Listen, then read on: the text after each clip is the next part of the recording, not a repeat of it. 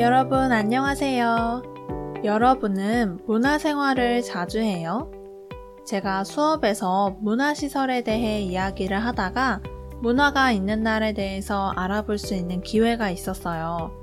수업에서 정말 재미있게 이야기하고 유용한 정보가 많아서 팟캐스트에서 여러분과 함께 이야기하고 싶어졌어요. 그래서 오늘은 문화시설과 문화가 있는 날에 대해서 이야기해 보려고 해요. 여러분은 문화시설을 자주 이용하는 편이에요? 문화시설이란 문화를 즐기는데 필요한 시설인데 도서관, 극장, 미술관, 박물관 같은 것들이 있어요. 저는 학생 때는 문화시설을 자주 이용했었는데 코로나가 심해진 후에는 문화생활을 거의 안 한 것 같아요. 한때는 공연이나 전시들도 다 취소가 되고 도서관들도 닫거나 시간을 한정적으로 운영했거든요. 그동안은 문화시설에 가서 문화생활을 즐기기보다는 집에서 하는 여가 생활에 더 집중했었던 것 같아요. 사실 저는 콘서트장이나 공연장, 극장에 가는 것보다 고궁을 구경하거나 미술관이나 박물관에 가는 걸 선호하는 편인데 뮤지컬이나 연극을 안 본 지 오래돼서 요즘 공연을 보고 싶더라고요. 그러던 중에 수업에서 문화가 있는 날에 대해서 알아보고 이야기해 볼 기회가 있었는데 생각보다 정말 좋은 정책이더라고요.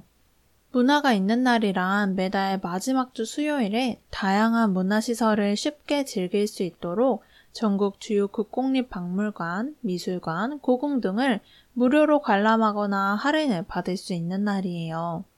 이날에는 전국 주요 영화관에서 영화표를 할인하고 국립극장이나 예술의 전당, 세종문화회관 등 주요 공연장에서도 할인을 받을 수 있어요. 국립현대미술관과 같은 미술관이나 박물관을 관람할 때 할인을 받거나 무료로 개방할 때도 있어요. 서울에서 볼 수 있는 4대 궁인 경복궁, 창덕궁, 창경궁, 덕수궁뿐만 아니라 종묘, 조선왕릉과 같은 문화재를 무료로 관람할 수도 있다고 해요. 게다가 프로농구, 배구, 축구, 야구 관람료도 할인을 하고 거리 공연이나 프리마켓, 작은 운동회도 열린다고 하더라고요. 국립극장이나 국립국악원에서 특별 공연을 무료로 관람할 수 있는 기회도 가질 수 있으니 정말 좋은 것 같아요. 할인을 해주거나 무료로 개방하는 것 뿐만 아니라 전국 국공립도서관이 야간 개방을 확대하거나 문화 프로그램을 다양하게 운영하더라고요. 문화가 있는 날을 시행한 문화체육관광부는 2021년 3월 31일부터 매월 마지막 수요일을 한복 입기 좋은 날로 정해 한복 문화 확산을 위해 노력한다고 했더라고요. 문화가 있는 날 홈페이지도 있어서 들어가서 살펴보니까 정리도 잘 되어 있고 한눈에 보기 편하더라고요. 전국 문화지도가 있는데 지역별로 추천 프로그램들을 날짜와 시간, 장소까지 편하게 볼 수 있도록 사진이나 달력이 있어서 정말 유용했어요. 그런데 문득 왜 이런 날이 만들어졌나 생각하게 됐어요. 알아보니 그 이유는 문화가 있는 날은 일반인들이 보다 쉽게 문화를 접할 수 있도록 수도권뿐만 아니라 전국적으로 시행돼서 많은 사람들이 문화를 즐길 수 있게 하는 날이라고 해요. 사실 저는 예전에 이 날에 대해 들어보기는 했는데 몇 년 전부터 계속 사회적 거리두기로 인해서 밖에 못 나가다 보니까 이 날에 대해서 잊어버려서 최근에 들었을 때 되게 새로웠던 것 같아요. 매달 마지막 주 수요일이 문화가 있는 날이지만 꼭 수요일 딱 하루만 하는 건 아니고 그 일주일간을 문날 주간이라고 해서 여러 할인이나 특별 행사를 하더라고요. 여러 SNS에서 문화가 있는 날이 홍보되고 있었는데 사실 크게 관심을 두지 않다 보니까 이런 좋은 정보들을 다 놓치고 있는 것 같아서 아쉬웠어요. 사실 저는 대학생 때 미술관이나 박물관에 가서 혼자 사색에 잠겨 있는 걸 좋아했었어요. 그래서 한때 꿈이 미술관에서 일하는 거였는데 대학교 공부나 알바 때문에 바빠지다 보니까 자연스럽게 여러 문화 활동이랑 멀어진 것 같아요. 저는 딱히 일상생활에서 여러 문화 활동을 즐기는 편은 아닌데 왠지 해외여행을 가면 그 나라에 있는 미술관이나 박물관이나 문화재는 꼭 가보는 편이거든요. 프랑스에서는 루브르 박물관이나 오르세 미술관은 시간이 없어도 꼭 가서 볼 정도로 정말 좋아했었어요. 작품들도 정말 웅장하고 아름답고 예술적이지만 이런 박물관이나 미술관 같은 경우는 그 자체가 작품이더라고요. 제가 아마 파리나 파리 근처에 살았으면 진짜 적어도 한 달에 한두 번은 가서 오랜 시간을 보낼 것 같아요. 중국에 갔을 때도 만리장성이나 여러 문화재를 봤었는데 같은 아시아이지만 또 다른 이국적인 매력이 정말 인상 깊었어요.